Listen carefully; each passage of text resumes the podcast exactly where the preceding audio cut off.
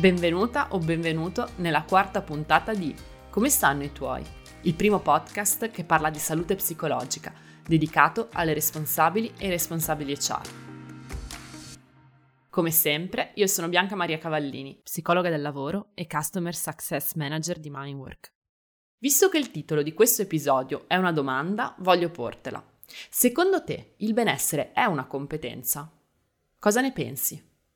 La prima volta che questa domanda l'hanno posta a me ci ho pensato un po'. È stato in occasione di un'intervista che ho rilasciato per il magazine di un importante gruppo assicurativo italiano. Si rifletteva sul benessere e l'intervistatrice mi ha domandato appunto se lo si potesse ritenere una competenza. In questo episodio voglio darti la mia risposta, curiosa però di conoscere la tua. Per farlo mi piace partire dal principio. Il benessere di per sé non è una competenza, quanto piuttosto uno stato fisico, mentale e sociale, come ci dice benissimo l'OMS. Uno stato che definisce la qualità di vita, la salute e così via. Le aziende, nel loro occuparsi di benessere, promuovono iniziative che si prendono cura delle persone da diversi punti di vista. C'è il punto di vista fisico, e penso ovviamente alle palestre aziendali, ma anche alla formazione sugli stili di vita. C'è poi il punto di vista psicologico, attraverso ad esempio servizi di supporto psicologico come il nostro. E poi il punto di vista funzionale, grazie ad esempio agli orari flessibili, la banca ore o gli asili nido. Eppure, se andiamo a scavare più a fondo, scopriamo che sì, in un certo qual modo in realtà il benessere può essere una competenza. Quando si parla di benessere si pensa a cosa l'azienda stia facendo per le sue persone, ma solo raramente si pensa invece a che ruolo possono avere le persone nel determinare il proprio benessere. Cosa significa? Significa che ognuno, ognuna di noi ha la possibilità di intervenire sulla sua percezione di benessere, non solo attraverso azioni concrete per prendersi cura di sé, ma anche attraverso alcune competenze trasversali che permettono di ristrutturare il proprio approccio con il lavoro, le relazioni, la vita. Quali? Ti viene in mente qualcosa? Sto pensando alla proattività, alla tanto abusata resilienza, alla flessibilità, alla capacità di gestire lo stress. Tutte competenze che si fondano su un aspetto fondamentale, ossia la propria percezione e interpretazione.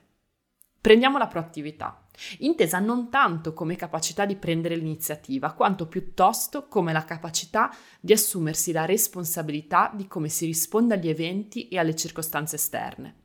La capacità quindi di non sentirsi vittime, matrici o attori consapevoli e protagonisti. Assumendo questo significato, risulta evidente come la proattività sia strettamente legata alla propria interpretazione degli eventi e alla percezione di avere spazio di azione rispetto alla situazione contingente. Anche quando non abbiamo il controllo delle circostanze, abbiamo infatti sempre il controllo sulla nostra reazione alle circostanze aspetto che determina come ci sentiremo in merito e quindi il nostro benessere. Passiamo ora allo stress. È risaputo che una fonte stressante non lo è mai di per sé. Ciò che è stressante per me non lo è per te e viceversa. Anche sulla gestione dello stress, quindi, si può lavorare a livello di percezione.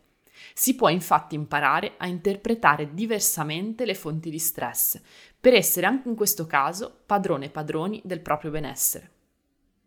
La stessa cosa vale per la flessibilità e la resilienza, altre due competenze trasversali che dipendono dalla visione di se stesse o se stessi e delle circostanze. Ecco allora che promuovere il benessere in azienda significa anche formare le persone a conoscersi e a superare i propri paradigmi e le proprie percezioni, potenziando le loro risorse e offrendo loro strumenti che possano utilizzare in autonomia. Il benessere quindi sì, in questo senso, può essere considerato una competenza. Lo è nella misura in cui è la risultante di competenze trasversali che la persona può allenare per reagire in maniera più efficace o resiliente che dir si voglia alle circostanze, con l'obiettivo di stare meglio. Un'azienda attenta al benessere delle sue persone è quindi un'azienda che favorisce la formazione di queste competenze e che porta un po' di psicologia anche in aula, perché non c'è niente di più psicologico che parlare del modo in cui funzionano i nostri pensieri e le nostre interpretazioni. Stai lavorando su questi temi nella tua azienda?